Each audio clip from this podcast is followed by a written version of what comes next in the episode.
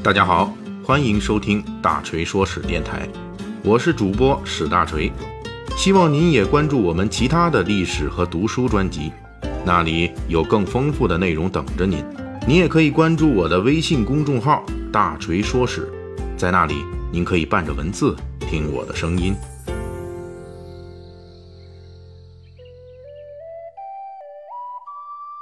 水浒传》中曾经用下面三组词汇来描述三位梁山好汉的外貌，列位听友，您不妨猜一猜，大锤下面列出的这三组《水浒传》的外貌描写，跟三位梁山好汉是怎样的一个对应关系？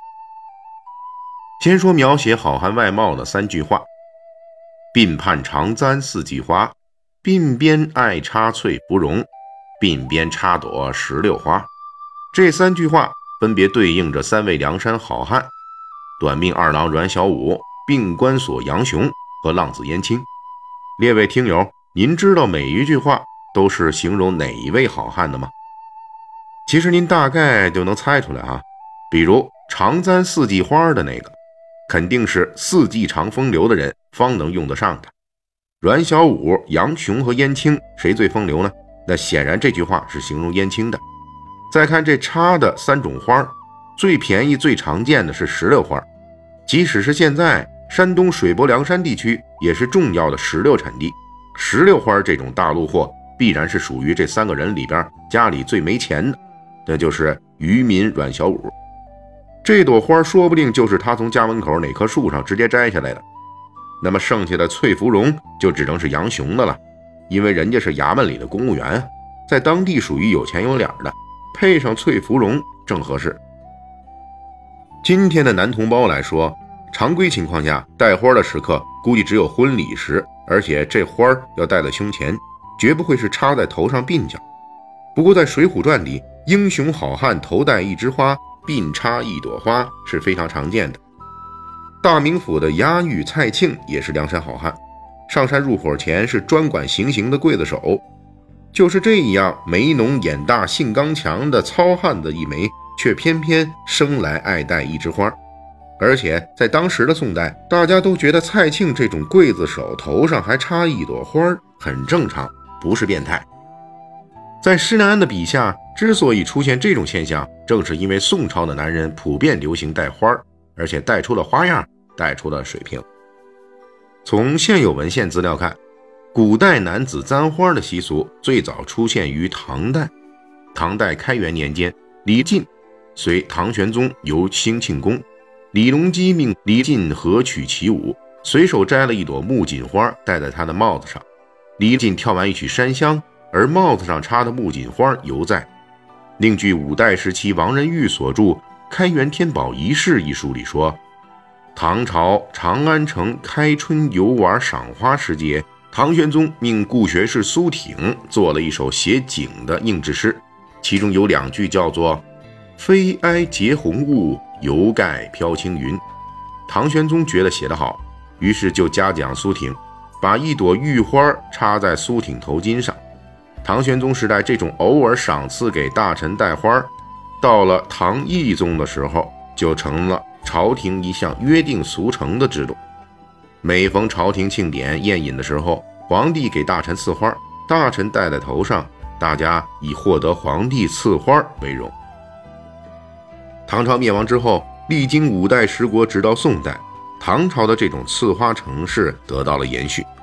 宋代朝廷宴饮大臣也有赐花簪花这一礼仪，《宋史礼制》就规定了，国家大典、宴会等场合，皇帝要向朝臣赏赐花朵。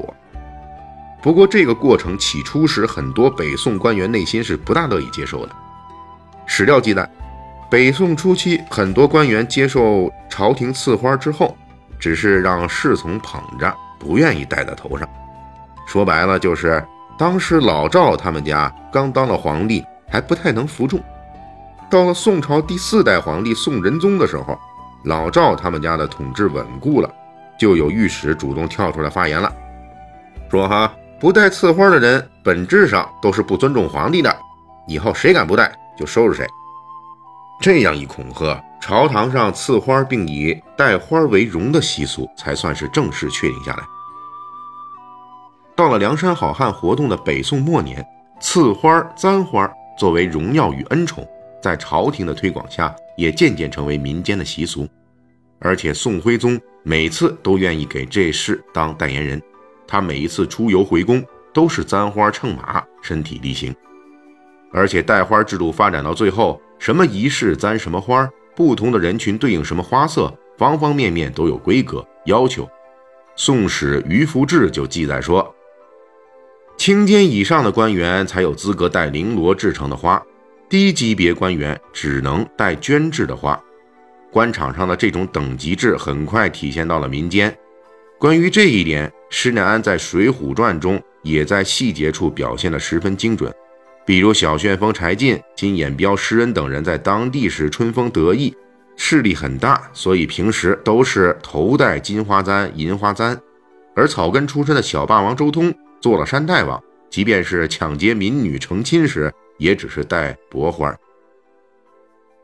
北宋后期，男子簪花在社会生活中已是非常自然的行为。到了梁山好汉活动的北宋末年。民间不仅带花，也带出了民间的一些习俗讲究。比如，当时的老百姓按照节令变化，会赋予各种鲜花以特别的意义，应时应景的簪插不同的品种。在带花方式上，牡丹、芍药等名贵花卉大多只带一朵，而梅花、菊花以及各种不知名的野花之类，因为比较便宜，就可以连枝带叶插带。有道是：“鬓毛不属秋风管。”更剪繁枝插帽檐。不过簪花再美，恐怕也挡不住风雨袭来，风流凌乱。随着南宋的灭亡，元代以后，因为后续的统治阶级不提倡男子戴花，民间的男子也逐渐不再戴鲜花，而是改戴各种剪彩纸花。到了明代，有关簪花的记载已经基本从民间退了出来。又重新回到了皇家和国家的重大活动的制度中，比如簪花装饰是皇帝巡回、出征遣将等活动的流程之一；宫内众人簪花是庆祝皇子诞生的形式之一。在科举中，状元榜眼探花由京都城插戴金色纸花，也就是在明代曾经在宋代文献中随处可见的“万树簪花满御街”的盛景。于民间已经难得一见。此时的民间，除了婚丧时带个花儿，平时人们连纸花也不带了。也就是说，当施耐庵写作《水浒传》的时候，他实际上是在一个已经不流行男子带花的朝代，用自己的生花妙笔给几百年前的梁山好汉们添花，颇有时政精神。最后说一句题外话：虽然明代的大环境变了。男人已经不流行带花了，但是明代确实还有一位爱花狂魔，这就是明朝末年权倾朝野的大太监魏忠贤。这位阉党首领非常喜欢花，冬春时节，他命人将牡丹花罗列满堂；炎炎夏日，他将栀子、茉莉等花朵簪戴满头。远远望去，这位太监满脑袋花花草草，香气扑鼻。十分诡异。